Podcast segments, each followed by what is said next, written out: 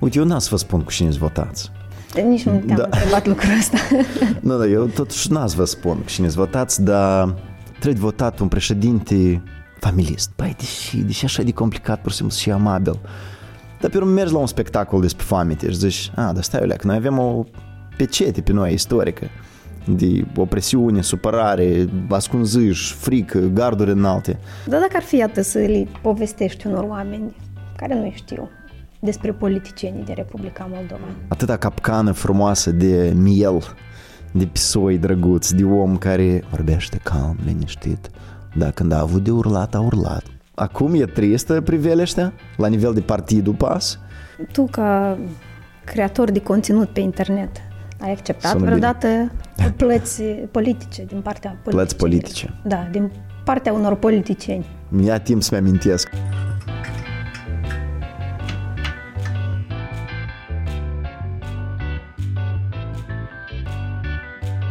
Bună ziua și bine v-am regăsit la o nouă ediție podcast ZDC. Este prima ediție din anul 2024, iar în calitate de invitat îl avem pe Andrei Bolocan, autor al unor produse online, a unor emisiuni Internetul Grăiește și emisiunea Lumina. Bine venit la Ziarul de Gardă și la podcast ZDC. Salut, Natalia, mulțumesc pentru invitație. E, e o leac de onoare pe umerii mei. Încă nu înțeleg de ce v-ați riscat cu prima emisiune în an să mă chemați pe mine, dar Ba, să vedem Felicitări ce pentru este până curaj. la urmă. Mulțumim că, ați, că ai, ai venit uh, și ai acceptat uh, să avem această discuție. Dar uh, hai mai întâi să, să ne spui cum mai exact să te prezint. E ok așa? Ești autor Da, de, de oricum e emisiuni ok. sau, nu știu, ești, ai și alte uh, feluri în care ai vrea să te prezentăm? Eu tare ești cred în- comedian, ești parodist, ești analist politic. Uneori da, doar că, că chiar ieri seara mă gândeam când vin greu parodiile, că gândeam un, uh, un bit, o, o, o glumă pe scenă și îmi venea greu să parodiez anumiți politicieni sau personaje pe care vrem să le abordez și nu sunt tocmai bun la asta. La multe lucruri nu sunt bun, dacă vrei despre asta să vorbim. Dar eu accept orice um, prezentare pentru că cred cu putere în fluiditatea egoului nostru, care poate fluctua de la caz la caz. Știi cum noi, eu în fața Nataliei Zahărescu de la Ziarul de Gardă, eu am o atitudine. În fața unui uh, prieten am cu totul alt, uh, știi, etichetă. Eu n-aș pot să zic... Evident, cu diferită lume suntem un pic diferiți, dar uh, așa, ca, ca rădăcini suntem Da. la unul care are mai multe ramificații, ok. Puteți să mă Să prezinți vedem, drept da. un om care produce conținut digital, dar care tare mult invidiază redacția Ziarul de Gardă, că și eu aș vrea să fac așa produs calitativ cum voi faceți. Ah, mulțumim tare mult. ok. Uh, hai să începem uh, să ne spui cum ai ajuns uh, azi la ziarul de gardă, că ai mers pe niște trotuare Da. înghețate și șosele nu știu cât de uh, confortabile după ninsoarea recentă. Um, Am mers vreo un kilometru 200, pentru că prefer, tare des prefer să parchez mai departe decât unde Ok. am, am de ajuns. Dar mă întristează că sunt foarte multe străzi în care nu e tare confortabil de plimbat, chiar și vara, chiar și fără ninsoare, fără zăpadă.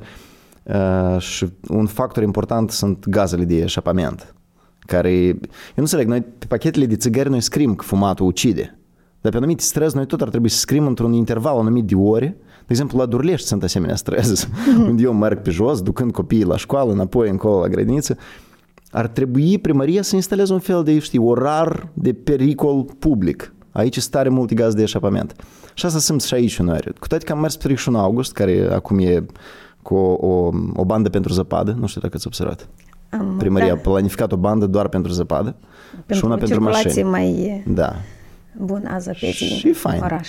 Dar Dar te întrebam asta în contextul în care, iată, tu bă, ai locuit o bună parte într-o țară, în Canada, în care iarna e mult mai uh, multă și zăpada e mult mai multă acolo. Da. Cum se descurcă autoritățile acolo și de ce cumva noi nu reușim în tocmai, ne, ne cam um, uh, copleșește câte o zăpadă din asta, năprasnică.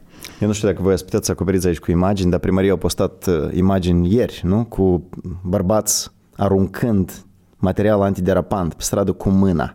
Eu înțeleg că asta arată foarte fain. Știi, când lucrurile sunt făcute cu mâna, o pâine făcută, homemade sau un obiect făcut cu mâna e mult mai de preț decât unul chicios făcut la, la o fabrică în multe exemplare. Poate noi ar trebui asta să apreciem la primărie, gestul făcut cu mâna. Dar uh, inevitabil m-am dus pe primăria orașului Montreal Uh, eu știam până atunci, e foarte des uh, canadienii, monrealezii anunțau după o mare ninsoare, anunța cât a costat City Hall-ul, primăria, cât a plătit pentru această ninsoare. Și cifrele erau gen, o ninsoare costă 9, 10, 12 milioane de zăpezire, pentru că sunt câteva etape. Uh, eu am, aș fi vrut să pun niște citate pe lumina, distribuind postarea aceea primăriei, dar înțeleg că e de vreme, e inadecvat să cerem asta. Noi nu contribuim cu taxe municipale, noi nu avem uh, asemenea coeficient de taxă pentru faptul că suntem latifundiari sau avem o casă și contribuim la bugetul primăriei uh, din oricare localitate am face parte. Că sunt case care valorează sute de mii de euro în Moldova, dar ei nu plătesc un procent din acea valoare a casei drept taxă municipală în fiecare an. Lumea nu plătește taxă școlară aici pentru că este rezident într-o zonă. Noi nu avem ca asemenea un, sistem de, un asemenea sistem de taxare. Și am aflat cel puțin de cifre pe care am putea să le comparăm. Primăria noastră mă că scria de vreo 50 ceva de utilaje care le porni pe străzi, când ceva nu zi la rând scria că cea mai mare cantitate de zăpadă cade peste Chișinău, vine în pasta. Uh, deci vreo 50 ceva. Montreal are 2200. Populația e de 3 ori mai mare decât în Chișinău, vreo 1.800 de oameni. E clar că există o, o mare diferență de resurse în Canada și în Republica Dar am aflat bugetul anual de dezăpezire a orașului Montreal. E vreo 170 de milioane de dolari canadieni. Asta e vreo 110 milioane de euro. Și asta e 3% din întreg bugetul orașului. Așa că în clipa asta stăm și ne întrebăm, ok, dar putem măcar să raportăm la, nu știu, un PIB, o putere de cumpărare, câțiva factori economici și atunci să facem această, dacă un Veceslav Ioniță ar fi gata să transpire și să mm. obosească să facă aceste calcule, sau poate și eu să încerc să fac mai mult research, atunci am putea să avem o comparație cât de cât relevantă și atunci am putea spune, băi, mă tin că managementul resurselor umane e prost, aruncatul de material antiderapant pe pământ, pe, pe asfalt, nu e tocmai o soluție foarte bună. Și poate nu doar nisipul trebuie să fie acel material antiderapant. Că în Montreal noi asta am văzut că aruncă o combinație de nisip cu un fel de pietriș negru, pe care după asta au grijă să-l strângă când vine primăvara. În cazul nostru nisipul devine parte din uh, ambianță, papuci, mașini, case, aer și așa mai departe. Da, și modul în care se comunică e un alt aspect și cum se reacționează la critici din partea Da, este o doză de, de frustrare din asta. Și nu doar autorități. Eu cred că eu mai am contacte cu instituții de stat și uneori am senzația că poate eu am așteptări prea mari. Chiar ieri, eu ieri trebuia să mă duc la uh, casă, așa se cheamă acolo unde plătești, la policlinică. Și era un orar acolo, un, un panou cu orar și ușa era încuiată. Era încuiat în timpul în care nu trebuia să fie pauză, nici de masă, nici... Și mă apropii înapoi la informații, la descul ăsta cu o doamnă acolo și zic, bună ziua, mai întâi am întrebat unde e casa, mi-a arătat unde. Scuzați, dar nu cunoașteți, e plecat, funcționează, pot să... Dar dumneavoastră ce credeți? Poate eu și doamna la viceu. Și se uită lung la mine și eu îmi dau seama că eu într-adevăr greșesc, eu cer prea mult. Eu ar trebui să am acest exercițiu mental în sine mea în fața ușii și stau și zghișesc. Ce ar fi făcut sau ce face acea doamnă încât ușa e încuiată? și să aștept în neștire. Întrebările nu sunt întotdeauna foarte binevenite. În da, și este o doză de, de ce mă deranjezi tu? Ocupi-te singur de problema ta. Spuneam că ai locuit în Canada cu familia ta uh-huh. deja de probabil mai mult de jumătate de an. Ești, sunteți da, în, reveniți da. în Republica Moldova. Care e diferența atunci când te muți în Canada și când revii în Republica Moldova pentru tine personal, pentru apropiații tăi, cum a fost și care sunt provocările care vă stau în față acum? O diferență pe care am simțit-o și mă adică am mai spus-o în, în locuri publice, eu nu mă așteptam ca revenirea tot să fie o, o formă de uh, migrație. Credeam că e revenire. Adică e practic de la zero, asta vrei să spui? E un soi de, de la zero pentru că noi ne modelăm, ne plăzmui, plăzmuiește? Ne plămădește? Cum să mai spune? Nu mai știu. Am, uit, am trăit în Canada și am uitat limba, înțelegi? uh, ne plămădește mediul în care trăim foarte mult. Uh, acolo am plecat cu un fel de așteptări, cu un fel de surprize s-au întâmplat în viața mea, un fel de uh, boțuri de copii au apărut în viața mea. Revenirea aici, într-un mediu în care eu n-am fost de 10 ani, Uh, am venit în vizită, dar n-am fost de 10 ani uh, cetățean responsabil care trebuie să meargă pe la SP-uri, să duc copiii la școală, să înfrunte gerul, năpasta și traficul chișinăuian. Sau să sperie că eu ca pieton totuși am o leacă de drept de a păși uneori în fața unei mașini când e zebră. Uh, probabil asta a fost o chestie de asta, dar putea fi un sfat util pentru cei care decid să revină, să ia în calcul acest cost emoțional. Asta nu e un uh, scut, știi, de nu veniți în țară că tot doare ca și o, uh, ca și o migrație, dar e un, uh, în engleză este fraza asta, it takes a toll, e un preț, e un cost pe care trebuie să-l iei în calcul. De timp, de săptămâni, o psihologă prietenă îmi spunea că îți vreo 12 săptămâni. În cazul meu poate și-a fost perioada asta de platou a, al, al stresului timp de 12 săptămâni, după asta știi s-a normalizat, dar uneori sunt elemente de confort social, urban, pe care nici nu le gândeam că există sau nici nu mă așteptam că ele să apară în viața mea. E ca un contact din ăsta minor cu cineva la o, o, o masă de informații la policlinică, știi, pas mă, băi, deși, deși așa de complicat, pur și simplu, și amabil. Dar pe urmă mergi la un spectacol despre foamete și zici, a, dar stai, că noi avem o pecete pe noi istorică de opresiune, supărare, ascunzâși, frică, garduri înalte. Crezi că iată ce s-a întâmplat cu noi în istorie ne afectează până în prezent? Cred foarte mult, da. Da, buba părinților mei de a stânge lumina, de a economisi, de a uh, renunța la confort, nu știu, de a, de a, nici, nici de a nu lua în calcul ideea de confort. Prima dată cred că eram student la Berlin, când am văzut autobuze cu turiști din care ieșeau oameni în vârstă. Zic, n-am înțeles. și trebuie să stai în rând la rai sobies, după pensie. Eu așa văd oamenii bătrâni la mine în țară, în anii 90, la începutul anilor 2000. Oameni care la un 55 de ani, de bunicuța ne, până la 60 de ani, îmi povestea care sunt pomenile pe care ea le pregătește. Eu eram copil, la vreo 4, 5, 6 ani, am povestit despre asta. Și eu abia acum înțeleg cât e de important pentru ei această pregătire de bătrânețe, sau înțelegeam, am înțeles cum era atunci ca să vezi în vest oameni care la un 80 de ani, un canadian cu o bicicletă electrică plimbându-se pe stradă, dar n-ai cum să, să vezi tot într-un interval îngust de timp. Ia că este un canadian de 75 de ani, el trăiește bine, o investit în fonduri de investiții, am și-a răscumpărat casa, copiii trăiesc departe, n-are nicio grijă, grija lui sunt cumpărăturile, bicicleta și vacanțele. În cazul nostru, noi avem un trecut destul de dureros și el e foarte recent pe care trebuie să-l recunoaștem. În termeni de istorici, practic, putem spune că asta s-a întâmplat ieri. Da. Și nu știu în ce măsură noi am reușit ca popor să, să ieșim fără traume din asta, pentru că nici nu ne-am gândit probabil să le, să le tratăm. Da, da, da. Eu nu știu de ce trebuia să treacă atâția ani ca noi să ne îngrijorăm de, sau să ne îngrijorăm o leacă mai mult de o bucată de pământ controlată de ruși peste Nistru, o bucată frumoasă de pământ Uh, sau să ne îngrijorăm de unde noi ne luăm resursele energetice în această țară, dar nu pur și simplu să ne bucurăm de Căpșuni și Kirkorov la Sadova. Um, uite, avem uh, anul ăsta un an electoral. Oh, da. Uh, Mult, multe țări din lume au asta. Da, eu, da, am înțeles că e un an uh, cumva uh, cu multe alegeri în toată lumea, da. dar uh, urmează să alegem un președinte, iar la anul urmează să fie alegeri parlamentare. Anul trecut, care iată recent s-a terminat, am avut alegeri locale. Ehm, urmărești ce se întâmplă pe scena politică și ce, iată, la, la prezidențiale, cum crezi că se vor întâmpla lucrurile? Uite, eu n-am să vă spun cu cine votați. Nici nu te-am da. întrebat lucrul ăsta. nu, da, eu totuși n-am să vă spun cu cine votați, dar trebuie votat un președinte familist. Okay. Trebuie votat un președinte care ține la familie. Dar nu vă spun cu cine să votați. nu îl cheamă anume ca Igor, știi, să-l chemi Igor sau Ion, nu cu I să înceapă, știi? Poate să începi și cu, și cu Ceban sau cu Dodon, poate să înceapă numele de familie. Dar nu vă spun cu cine să votați. Eu nu, încă nu știu, sincer, ce, ce o să se întâmple. Eu să sunt destul de... Iarăși, poate văd asta prin prisma mea recentă de reîntoarcere în țară. Dar, de fapt, durerea asta de vâdră cu multe capete eu am pe timpul lui Plahotniuc, când vedem resursele nebune a unui PD, a unui Plaha, de troli, canale de televiziune, publicități, site-uri create peste noapte.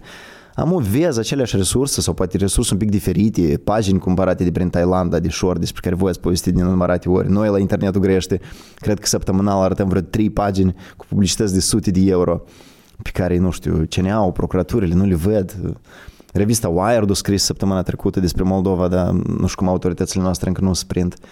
Mm, dar Zuckerberg între timp face bani și Ilan Șor își adună credit politic foarte mare. Eu cred că democrația și um, direcția noastră de dezvoltare, să zicem, pro-europeană acum, geopolitic vorbind, cu toate că e una, poți să scoți acest label uh, pro-european și să vorbești despre ceea ce se face în Republica Moldova pentru integrare în Uniunea Europeană. Și chiar și dacă noi am face teta asta fără integrare, deja ar fi super fain. Imaginează că asta înseamnă alinierea la niște standarde da. Ă, ale civilizației. Are cineva standarde mai bune? Nu știu, Miller de la Gazprom vrea să ne arate nou, nou pași pentru a deveni un stat sănătos? Arată-ne și poate pe noi asta să ne inspire, dar nu Uniunea Europeană cu, cu tot ce este acolo. Și eu cred că va suferi mult din cauza uh, vocilor, a puterii, a resurselor care le au și care vor să scuture această țară. Da, dacă să le luăm pe rând, iată, avem actuala președintă, Maia Sandu. Uh, are ea uh, șansele să, să câștige încă un nou mandat? Sigur, da. Și ea și poate și Ion Ceban are șansele, depinde, eu nu știu. Șanse au mulți, uh, nu, nu tare mulți, de fapt, dar cred că acum Maia Sandu are cele mai mari șanse să câștige a doilea mandat. Doar că eu, eu spun că va fi un, și este el deja, acest uh, uh, cutremur continuu de fake-uri, deep fake-uri lansate, pagini, interviuri, uh, echipe de avocați care fac tot felul de mișmașuri, garantori la bandiți, pur și simplu, cu 12.000 de lei este scoți.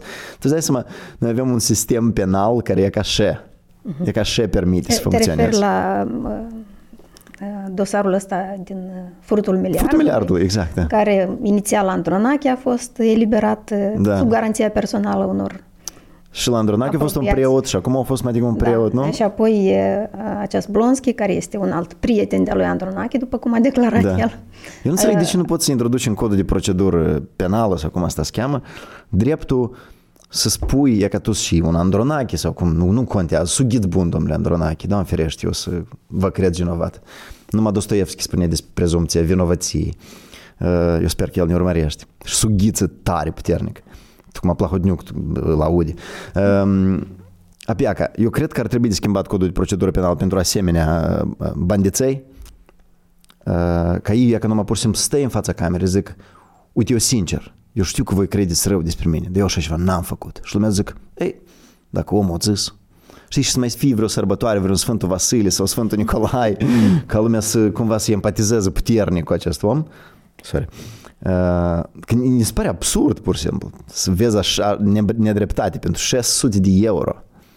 Trei da, prieteni să te scoată. E apreciat ingeniozitatea celor care au găsit această chestie în codul de procedură penală și s-au gândit de ce alții n-au găsit-o. Suntem uh-huh. noi foarte isteți și uitați-vă, am reușit să ne scoatem clientul Dar cine își permite echipe de avocați? Cine își-l permite pe Colenco în atâtea echipe cum, face, cum își face până acum așa?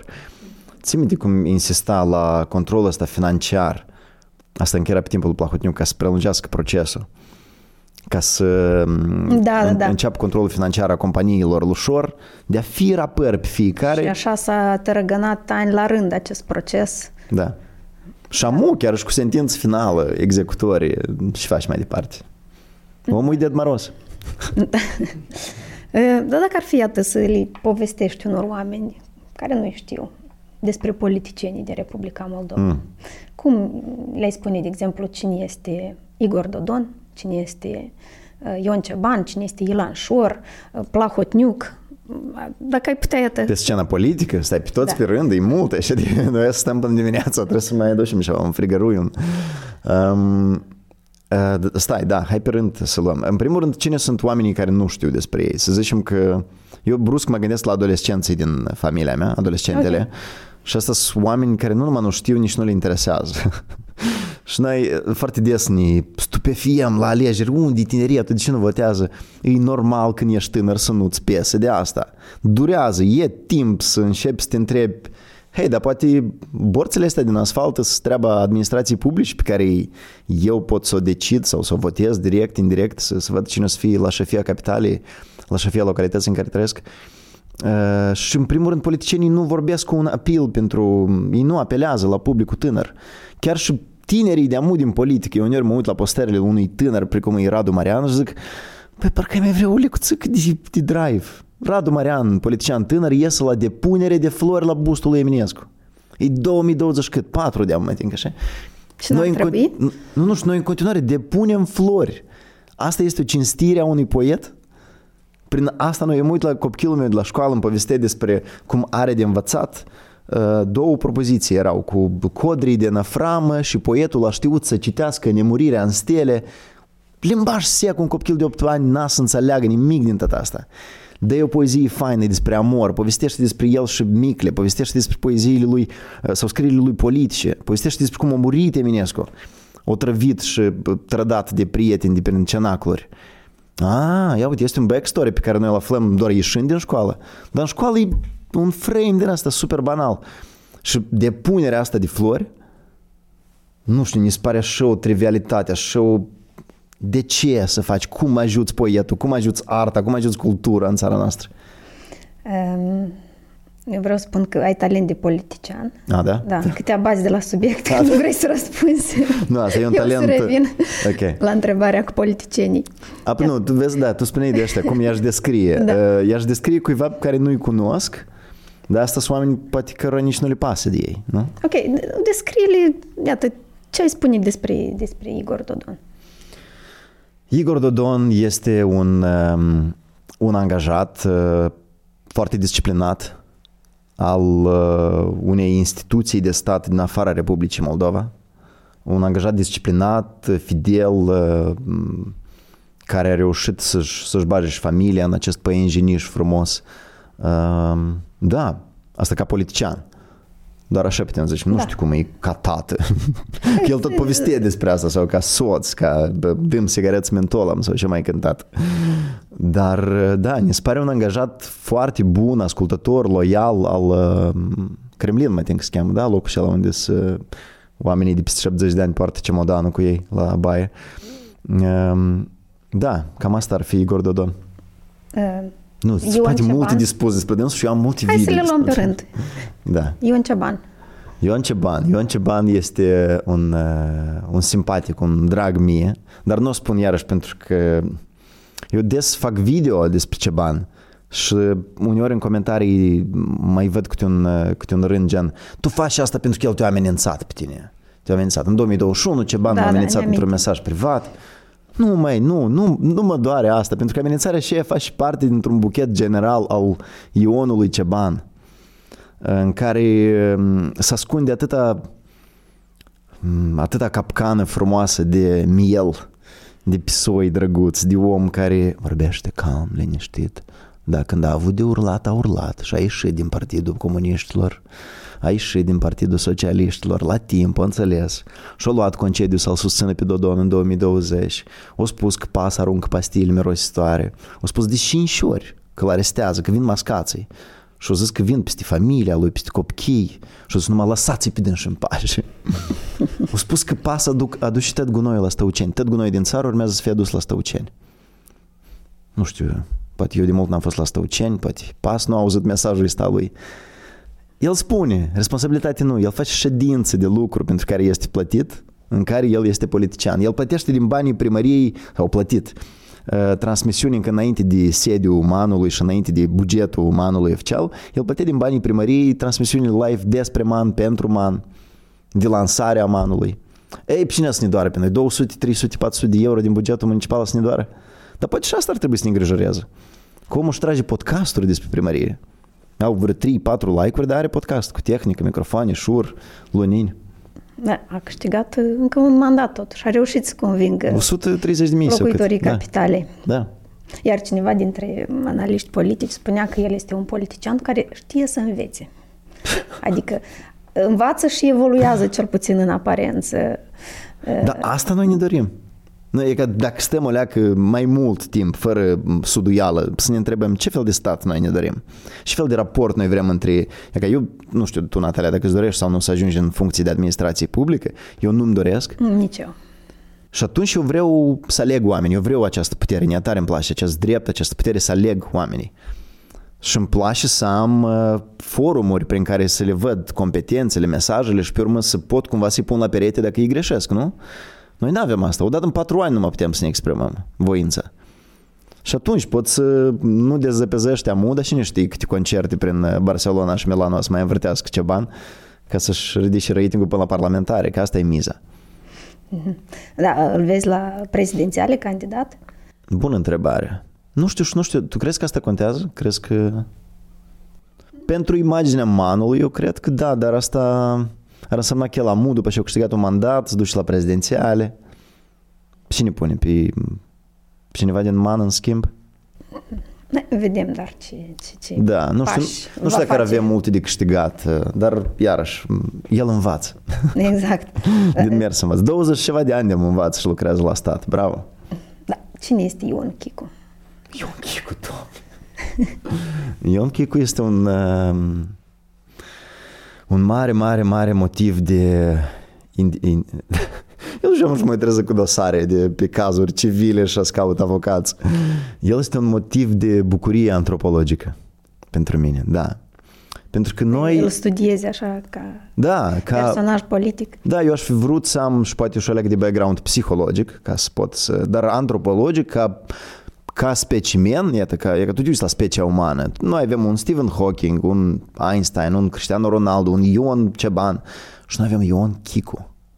Ion Chicu e special. Eu nu știu dacă mai sunt așa cazuri. Poate trebuie săpatul în istorie, de văzut că foarte des mă conving că într-o democrație cum e Statele Unite, e cu multe scandaluri deja și cu o, o mass media și un show business care a început încă prin anii 50-60 a secolului trecut. Ei au avut șansa să aibă un scandal cu Nixon, un scandal mai mic cu altcineva, asasinate și nu știu ce. Ion Chicu e un personaj special în politica noastră. Să-ți iubești atât de tare fișorul, încât în pandemie să-i joci nunta. E că asta e tată. Eu n-am avut noroc de așa părinți, așa, să mă iubească așa tare. Dar nu a fost nuntă, a fost o masă rotuntă. O masă de sărbătoare, da. da. Așa a fost. Um... Mi-mi place acest test. Trebuie de da. introdus da. la... Continuăm?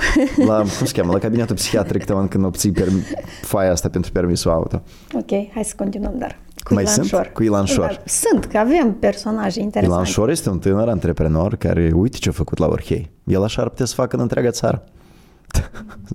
să financeze din umbră SRL-uri și instituții publice ca să pară că sunt bani sustenabilitate să fie zero, cuvântul sustenabilitate să nu-l înțeleagă majoritatea din cei care sunt plătiți de Ilan Șor și ies la proteste.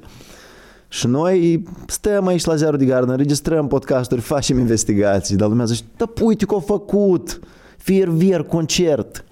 Și greu. Uh, eu mă că odată la un spectacol am, am citat scena asta din uh, filmul Nostalgia lui Tarkovski. Mă tin, sper că nu spun mențiune acum. Acolo, acolo este o scenă cu uh, actorul Oleg Yankovski, care mm, stă într-o semi-peșteră, nu mai știu, în spate e, o, e un lac sau o leacă de glot și lac. Și el zice și povestește o istorie despre cum cineva uh, merge pe drum și vede cum altcineva se neacă și întinde mâna, îl scoate, îl scoate la mal, respiră cu greu asta care l-a salvat și parcă se așteaptă la un mulțumesc. Și ăsta care a fost salvat îi spune, tu что, durac? Я там живу. El l-a scos de acolo unde era ghine. El trăia. Și eu uneori tot mă întreb, dar nu cumva noi salvăm peștele din apă și îl punem pe copac ca nu cumva să neșe? E Adică crezi că Ilan Șor înțelege foarte bine mediul în care trăiesc oamenii și... Da, dar asta nu înseamnă că nu sunt soluții. Eu cred că pot fi cum zic, fortificate anumite decizii și anumiți pași în societate. Mă gândeam elementar la cum noi ardem lemnul. E că mă, iarna, lumea arde lemnul. Și eu plimbându-mă prin Chișinău, prin suburbiile orașului Chișinău, simt cum uneori arde lemn, iese din sobă fumul și eu îl simt pe stradă și ceva mă face să cred că este nu-i lemn curat și soba precis nu are filtre necesare, pentru că fumul tocmai e, e, e, zic, e dificil de respirat. Dar eu nu am un telefon sau nu am o, o resursă, o pârghie legală ca să sun la primărie și zic bună ziua. Pe site-ul dumneavoastră scrie la pagina 18 uh, foaieuri, focuri interioare, scrie următorul regulament.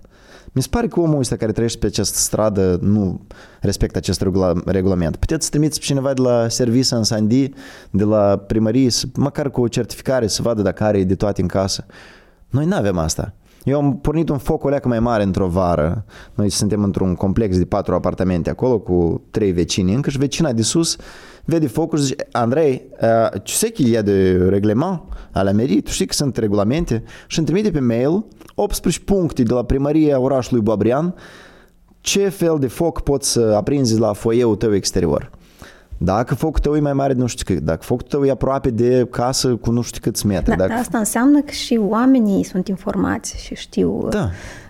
Bun, există... niște reguli, știu niște drepturi pe care le au. Um, Da, da, tu ai o instituție, tu ai, ca și cum nu vii tu cu buba ta și zici, auzi pe minima de aranjează, dar în șapte vecini nu. Vii zici, uite, noi cumva am, consumțăm să trăim într-o societate în care credem în instituția asta publică, așa Da. Uite ce spune regulamentul. Hai să-l respectăm. Mulțumesc. Și ai o asemenea discuție, dar aici n-ai niciun argument. N-ai nicio forță, n-ai nicio pârghie ca să o propui, să, o- să o arăți unui om.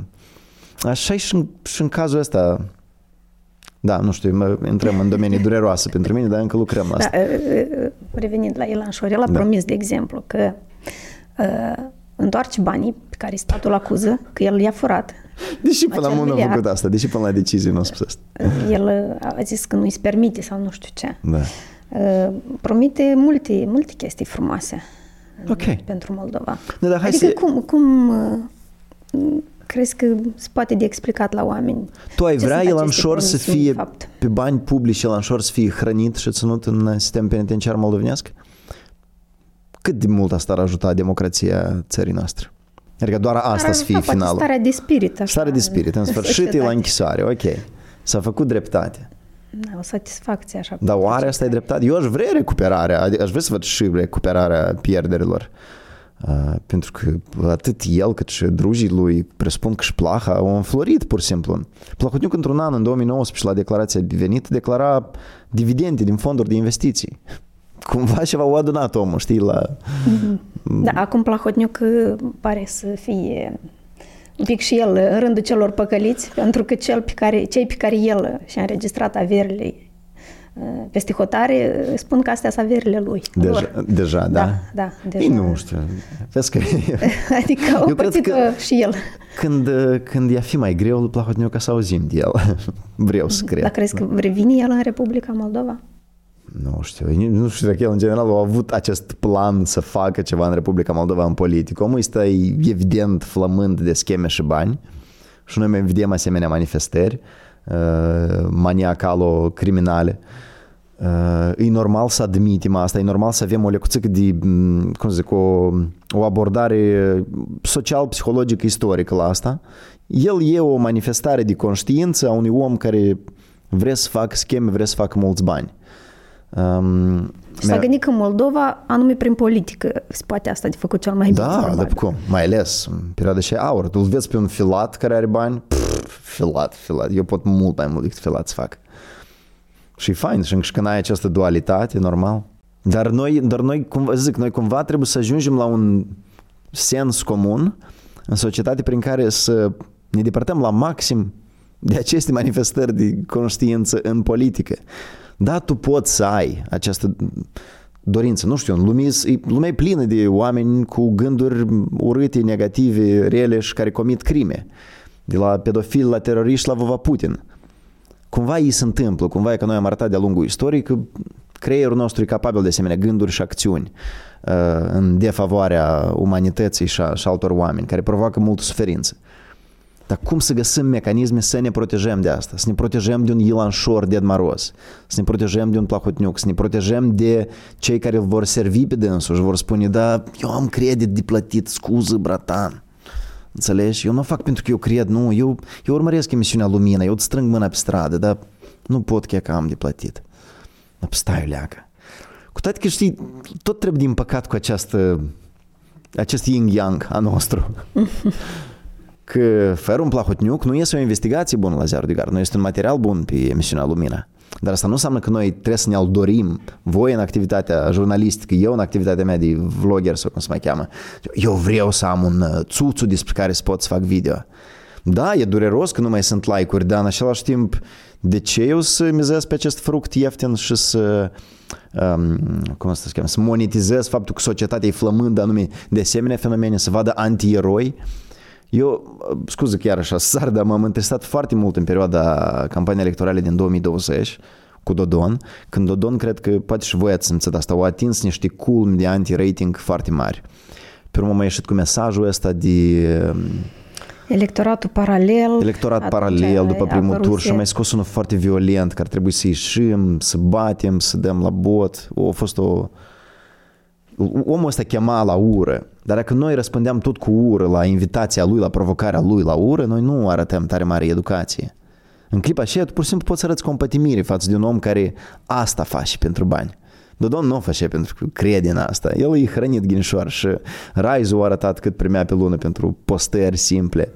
Până mui cu șofer personal, bine mersi, soția cu Mercedes alb, tot e frumos. Stai să te întrebi, băi, cum se poate de ajuns de lucrat la stat și că de construit o casă la Buicani? Um, da, au uh, politicienii noștri căile lor. Da. Uh, da, de să te întreb și despre cei care se află acum la guvernare. Opa, nu, nu, nu, doar de bine. Doar de, doar de bine, ok. Hai să vorbim de bine, de cum se întâmplă acum lucrurile. Hai. Uh, pentru că vorbeam despre politicieni, să te întreb despre Maia Sandu. Cum mai spune cuiva cine este Maia Sandu? Maia Sandu, președinte Republicii Moldova, prima femeie președinte. Mai sunt foarte multe, nu știu dacă în română se termenul ăsta, acolade, accolades, un fel okay. de etichete care sunt în favoarea Maia Sandu. Chiar și etichete nu neapărat cu epitete, cu laudă. Știi că spui prima femeie președintă, ok, deja este un element de prima. Um, eu tare puțin o cunosc și cred că Reiese din activitatea ei publică, desigur. Da, din activitatea publică personal vreau să cred în continuare, vezi că e, e tare riscant. Noi ne-am ars de atâtea ori, de atâtea ori am suflat în compot în Moldova cu politicienii, încât atunci când spui că cred că Maia Sandu este, pe urmă zici, păi, amu ceva s-a întâmplat, amu ceva cineva ceva să descopere și eu o să trebuie să pătimesc. Să zicem până la proba contrarii. Asta s-a da, întâmplat până, până acum. Ce urmează... După asta uitați. Vreau să cred că e integră, vreau să cred că e bine intenționată. Și am un criteriu despre care am mai vorbit. Eu uh, unul din primele criterii, că după care, de exemplu, m-a, m-a cucerit Victor Chironda la alegerile locale, da, anul trecut, la primărie. Când văd un om în care am încredere și el spune că eu mi-anunț intenția de a candida, de a intra în politică și el face ce și eu n-aș face, și eu cu încrederea asta am o balanță de, mm, ok, el are curajul, pornirea, îndrăzneala, am încredere, studiindu-i CV-ul, cariera, integritatea și foarte des caut numele omului și pe investigație ziar de gardă pe, pe Google și dacă nu-mi dă rezultate, bine. Um, uneori fac asta cu oamenii care îmi propun publicitate, îmi scriu, hei, ai vrea să faci publicitate mm-hmm. și caut SRL-ul și văd, nu, nu a apărut undeva cam așa să o, să o pățesc. Um, așa că în cazul mai Sandu, e un om integru, bine intenționat, o, au reușit să facă ce și noi ne doream de mulți ani, de mult timp, au adunat un buchet de evenimente sau un buchet de pași care ne-au apropiat de Uniunea Europeană. Uh, și sunt contextul lucruri... geopolitic, desigur, că a influențat aici. Mă refer la, da. la războiul din Ucraina. Da, foarte mult, dar noi n-ar trebui să excludem una pe alta. Și nu e lecția de fizică în care excluz uh, anumite forțe ca să poți lucra cu ecuații. Noi chiar trebuie să luăm tet în calcul. Și asta nu trebuie să ne facă pe noi cinici, ca și cum spunem, e bine că este război, că nu s-a întâmplat războiul și e bine că sunt oameni care ne arată suportul. Cine sunt asta? Europenii care îi dau credite și ne pun în genunchi ca copiii noștri. Tu n-ai copii, be. Aia pus nepoții noștri să întoarcă datoriile. Nu știu de unde frica asta. Adică până am nu te gândeai deloc cum e construit bugetul unui stat și înseamnă împrumuturi externe, interne. Da, e cam cu ce bani a adresat o întrebare retorică și uh, Gheorghe Gonța nu știe să-l pună la perete sau nici nu vrea să facă asta. Lumea zice, într-adevăr, dar unde-s banii care Gavriliț i-a luat? Că eu până nici nu mă întrebam, dar unde-s banii și dar nu ne întrebăm. Mergem la nord până în raionul Florești, ne uităm, stăm în panou, mulțumim poporului american pentru drum. Dar raionul Florești cum votează? Pro-american? Pro-european? Nu prea, nu știu, a agitat panoul și ala sau nu. Să dureze un pic conștientizarea asta, dar revenind uh, la Maia Sandu ne pare o figură emblematică, o figură importantă în politica noastră și cred că dacă n-ar fi să judecăm nominal, ea tot este o manifestare a voinței acestei societăți. În 2016, multă lume plângea, mușca coatele și suduie, pentru că a făcut distanțe mari, era grupul Adoptă un vot, noi la Montreal am găzduit uh, un cuplu din uh, provincia Alberta care a zburat cu avionul la Montreal ca să voteze. Două bilete de avion ca să-ți exprimi votul. Ca să arăți că tu nu ești de acord cu patru canale al Plaha, cu Preoț și cu Dodon care își împinge candidatura pentru că e familist. După asta, în 2020, pe 15 noiembrie, eu cred că s-a întâmplat o mișcare tectonică importantă. Noi ar trebui să celebrăm asta ca o societate tânără în care am reușit să arătăm o margine da? definitorie sau cum zic, un, un număr, o cantitate suficientă de oameni de calitate care o alese ca și un parcurs, care au zis nu vrem cu loc, mersi. Hai să alegem pe cineva care, uh-huh. despre care să fac deepfake-uri. Da, și pe lângă persoana însăși, uh, ea reprezintă cumva ideea de integrare europeană uh, pe care ea a promovat-o și partidul pe care l-a condus uh, și acum se află la guvernare. Dar da, asta dacă vorbim acestea, doar de bine. Da, da Mai sunt lucruri sunt, care... Sunt critici foarte multe da. aduse acestei guvernări. Sunt chestii care nu știu, că eu am un prieten, noi ne împărtășim unei alte uneori screenshot-uri. Noi suntem într-o republică parlamentară. Republică înseamnă că puterea aparține poporului într-un fel, da? Și mai Sandu se întâlnește cu familia regală.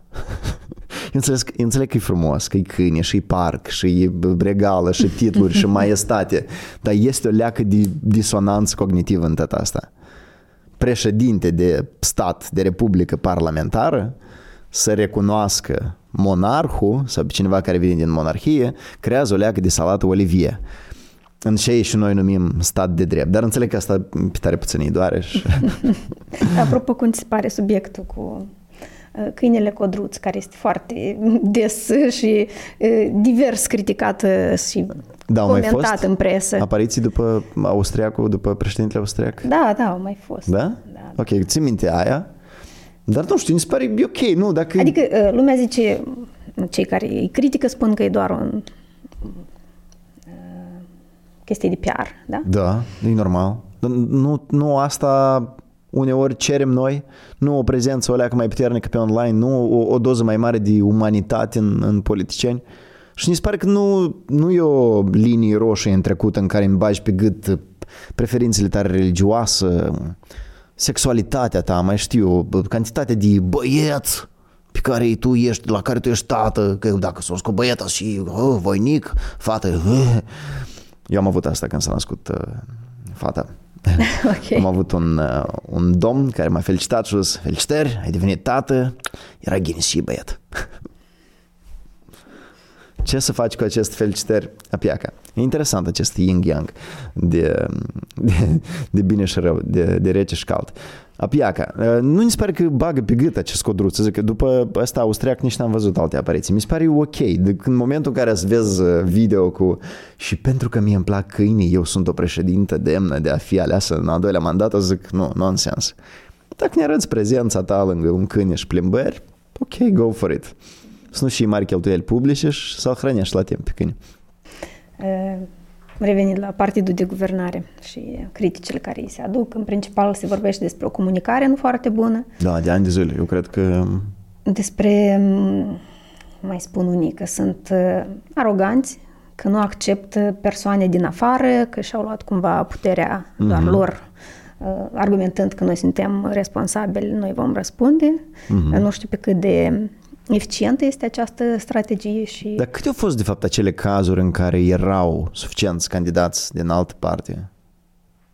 Că eu, eu tot facem acest exercițiu, uh, gândindu-mă chiar la începuturi la, ți minte, platforma da, nu a nimerit în Parlamentul ăsta după 2021 și mă gândeam la un Slusar, la un Dinu Plângău, cumva venind alături de Asta nu s-a întâmplat. Eu înțeleg deciziile lor politice pentru că ei n-ar putea pe urmă să cheme la ședința partidului pe cineva care nu e din partid sau ar trebui să roage să devii membru de partid. Dar aroganța tot vine la pachet cu puterea, nu crezi? E... Asta nu înseamnă că asta e bine. Asta trebuie de confruntat la maxim. Uh, dar mulți care ajung acolo sus, ajung să... Hmm, stai puțin, mașină de serviciu, birou, tot mergi ghine. Adică sunt oameni cu toții și Da, da. îi afectează cumva acolo. Eu aș Sus. critica anumite apariții. Mă adică mult văd pe, pe o copertă de ziară, văd pe Ciolacu, nu din România. Este un, sau nu știu dacă erau... Da.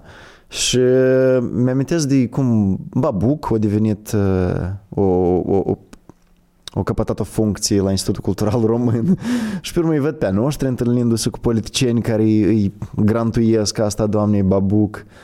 Uh, Pe urmă auzi de cazul Bibliotecii Naționale și de cum se încearcă o prietenie cu un cult religios. Multe lucruri destul de netransparente, negândite, dar făcute ca și cum ca gesturi de mulțumesc, care au un argument la bază de, dar noi trebuie asta să facem. Și nu stare în păcat cu asta. M-aș fi bucurat și eu la mai mare consultanță sau m, niște runde de consultări în societate. Și asta și la nivel local poți să vezi foarte des. Uh, nu știu, Această stare de urgență în care ne-am aflat până nu de mult, uh, Da. foarte mult timp și decizii luate prin această comisie tot uh, au fost uh, supuse criticilor Da. în societate, pentru că iarăși a lipsit oarecare transparență. Dar la nivel filozofic, gândește, nu știu dacă ai observat, dar moldovenii foarte des se grăbesc. Eu cred că e normal să instituim în general stare de urgență peste tot, tot timpul, că noi întotdeauna ne grăgim, nu avem timp. Eu cred că ca jurnaliști noi avem experiența de a ieși în stradă cu microfonul și de a observa cum oamenii nu vor să ofere o vorbă, două, un răspuns la o întrebare pentru că se grăbesc undeva.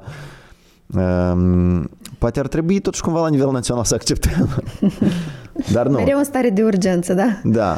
A fost cazul ăla cu păcuri interesant uh, la, la Termocom. Dar și acolo, eu după asta am făcut un video și el era un video în care eu oamenilor uh, le povesteam despre cum a comunicat după asta Parlikov și Termocomul post acel scandal.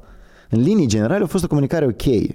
Pornim o anchetă internă, ia că mergem și filmăm video, ia că am schimbat un nou... Uh, cum să schema funcția asta, un nou director am, am pus mă tincă sau unul mm-hmm. interimar era în principiu pași necesari la apariția unui scandal, schimb șeful, pornește o anchetă, doar că impactul asta era 160 de views pe YouTube în comparație cu un Renato care a lansat tot asta și la care duci caută de în fiecare fir care e adevărat, care nu.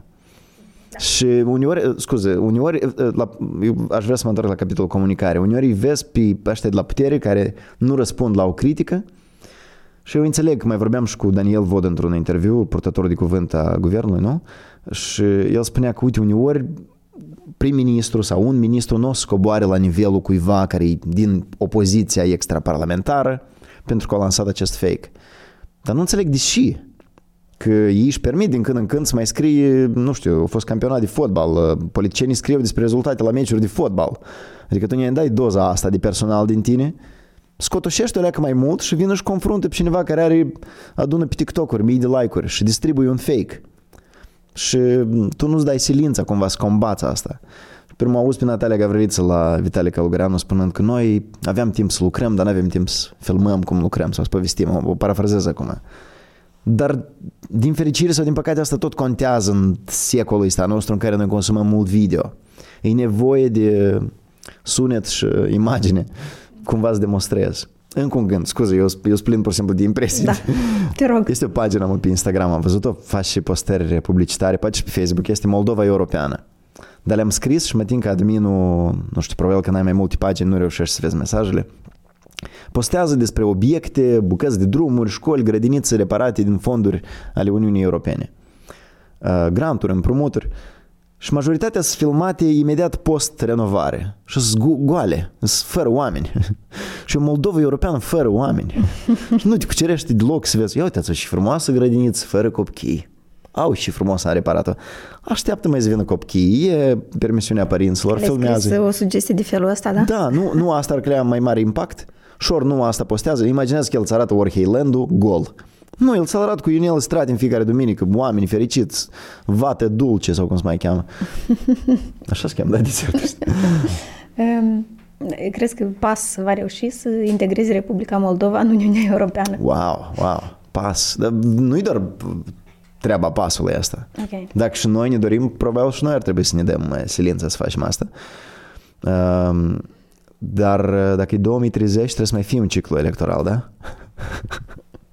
nu știu, zic că acum, acum e tristă priveliștea la nivel de partidul PAS, pentru că sperai în câțiva ani să crească lideri, opinii, insule de poziții, să, să vezi manifestarea acestui partid uh, o leacă mai mult decât noi și Maia Sandu. Nu, Maia Sandu și încă șapte persoane. Ți minte, pe comparația știu că e super proastă, pe timpul PD-ului, tu știi tare mulți oameni din PD. Fiecare avea dracoveniile lui, fiecare avea uh, gradul lui de aroganță sau uh, prostie sau uh, țuțism care îl purta cu el. Um, da, și acum cred că sunt cunoscuți, dar uh, nu toți au, adică Igor foarte Grosu, puțini au o imagine bună. Igor Grosu, da. ia, cum tu, acum e rândul meu să te întreb, cum tu cum l-ai descrie pe scurt pe Igor Grosu? Uh, nu știu dacă eu aș putea să fac asta, el a fost aici ah, la okay. interviu, da. Uh, Înseamnă pare că un foarte vesel. Vesel, exact. Primul lucru la care mă gândesc este un soi de stand-upper doar cu job la Parlament. A făcut unele glume reușite în Parlament, mie mi-a plăcut. Unele, dar da. Asta, unele... ca, să, ca să fie clar, da, dar doar, nu, doar nu, nu pentru asta el e plătit. A, el nu pentru asta e plătit, asta e un bonus, asta e un artificiu, cum zic, un ornament. E bine să fii Igor Grosu legislatorul, dar dacă încă și mai glumește, reușit. Băi, super, super fain. Pro-european, legislator, integru, uh, care a reușit să meargă la cadastru să corecteze prețul la casă.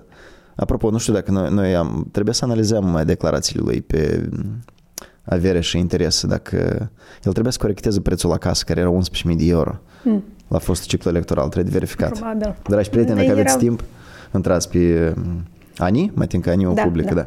Ani acolo găsiți toate declarațiile de da. avere. Da, asta e un alt subiect. Dar el general. e o persoană glumeață, veselă, știi? Asta, tu asta cunoști despre dânsul. Nu știu dacă tu poți veni la cineva care e antipas sau încă poate nu cunoaște tare multe despre pas sau e indecis pentru cine îți votează și să începi să cucerești cu așa ceva. Dar știi, pas are deputați tineri, dar știi, pas are deputați integri școliți acolo dincolo. Noi trebuie să auzim cât mai mult părerile, opiniilor, viziunilor, planurilor de a vedea această țară uh, ridicat o leacă din genunchi. Numai nu cu frază gen să restabilim încrederea în instituții. Da, iată cum, cum îi convingi pe cetățenii Republicii Moldova?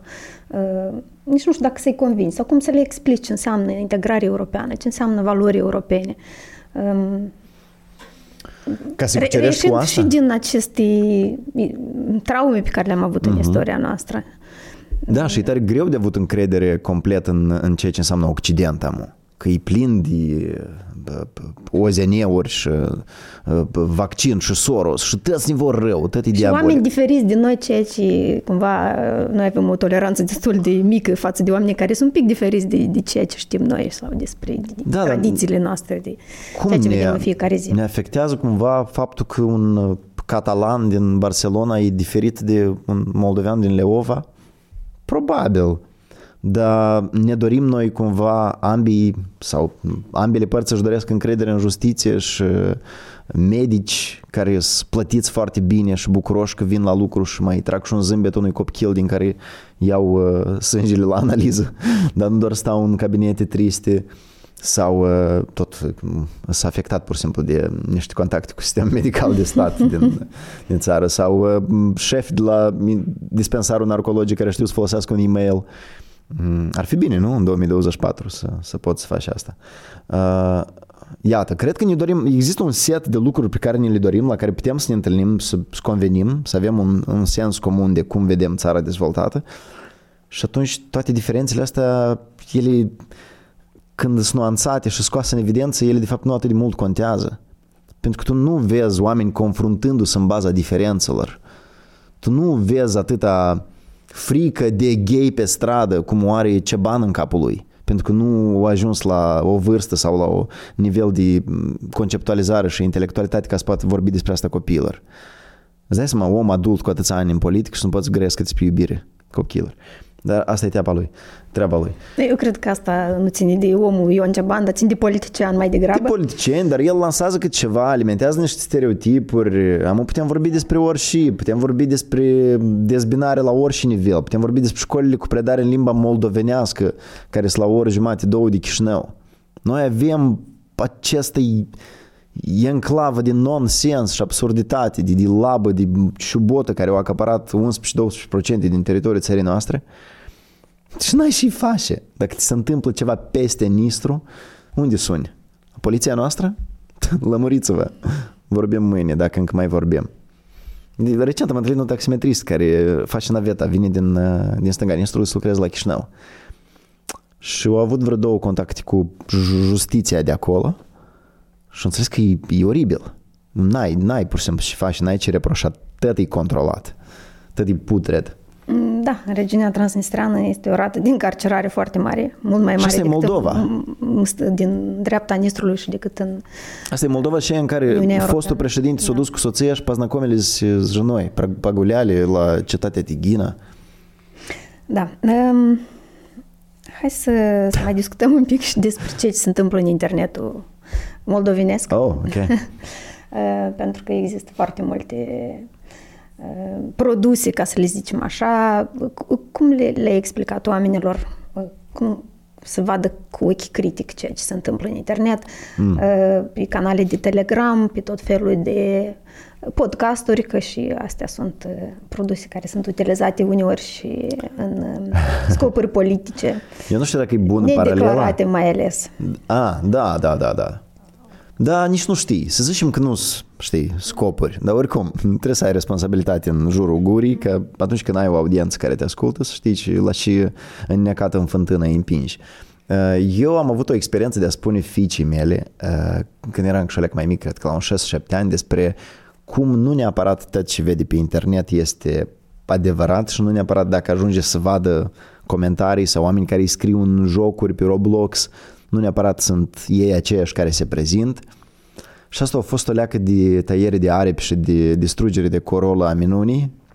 Și am simțit că sunt uh, un party puper. Am, poate n-am servit bine mesajul. Încercam cumva, știi, să-i, să-i fac un avertisment peste ani e o leacă mai moale e asta și poate o ajută, are un spirit critic la ceea ce vede, dar în continuare vine și uneori îmi povestește că a văzut nu știu ce shorts pe YouTube, tu știi că în China n-ai voie să construiești casă pentru că ele o ars toate și am văzut video, zic ia arată-mi și mie și video ai văzut, un video scurt despre nu știu ce caz, dar filmat sau montat atât de convingător încât un copil de 7-8 ani vine și crede că asta e un fapt. Cred că la fel se poate manipula și cu creierul uman duci după 7-8 ani. Mm, cu toate că noi nu trebuie așa de bine să credem despre noi înșine. Noi nu tare evoluăm. Cam eu cred că după un 20-25 de ani se oprește dezvoltarea. Uh, Tot așa, la un anumit podcast, cineva spune că să zicem, ok, Gheorghe Gonța îi spune Natalia Morari că dacă intrăm în Uniunea Europeană, noi imediat trebuie să plătim. da, dar păi așteaptă, n-ai văzut că așteaptă cu sacul. Cine intră și el plătește.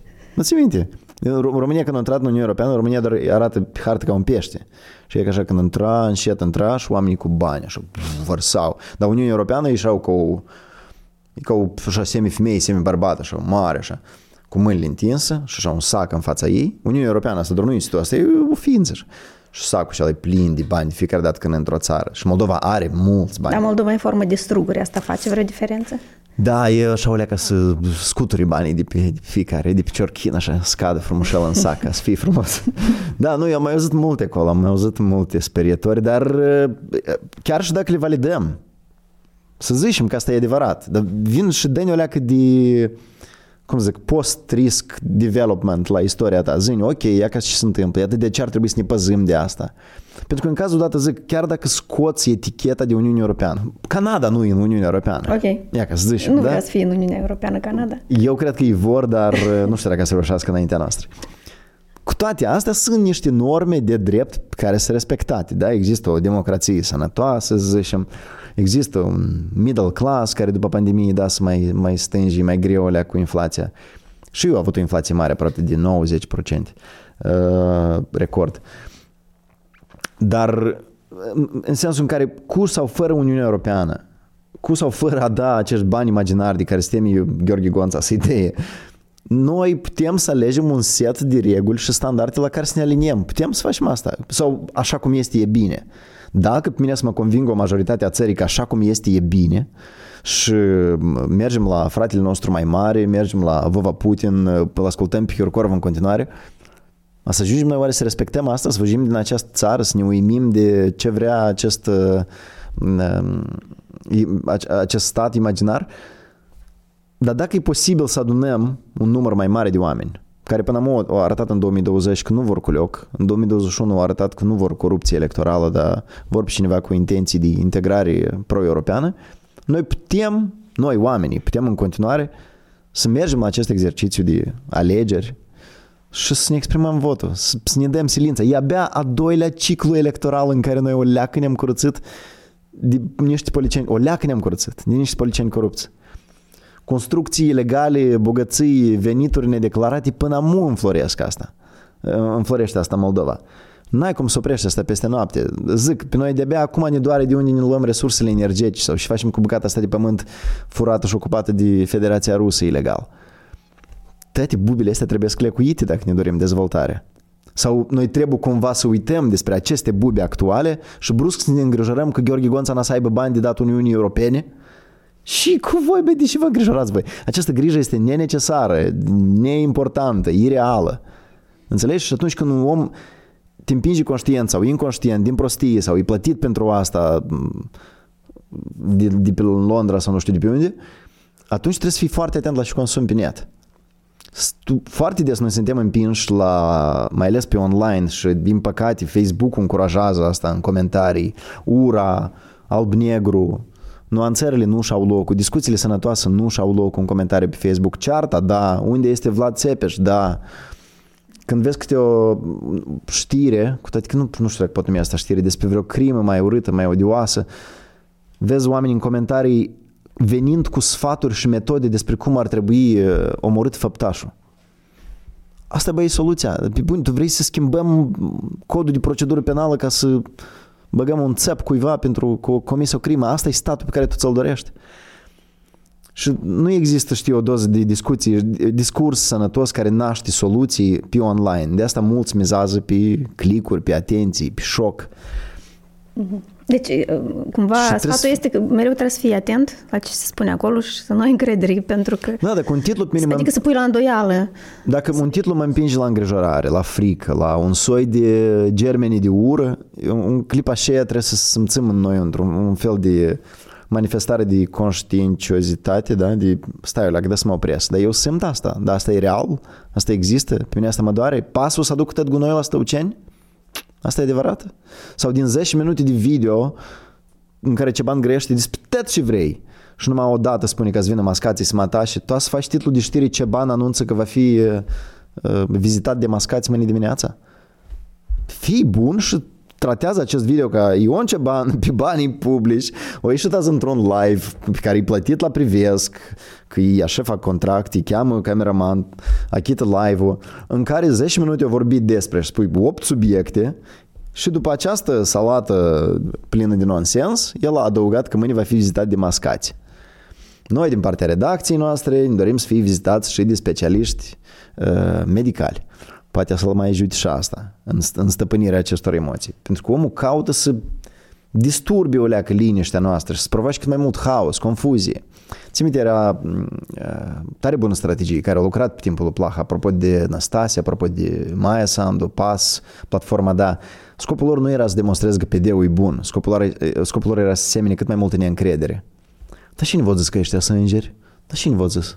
Mm-hmm. Și atunci, mm, da, mă tic nici n-a să ies Crezi la vot. că asta se întâmplă și în prezent? Da, foarte mult. Dar cum? Dar noi imediat au apărut pagini popor dezamăgit cu publicități care după asta au fost preluate de un Dodon, de Șor. De brusc de dezamăgit poporul. Până amu era amăgit, dar amu e dezamăgit.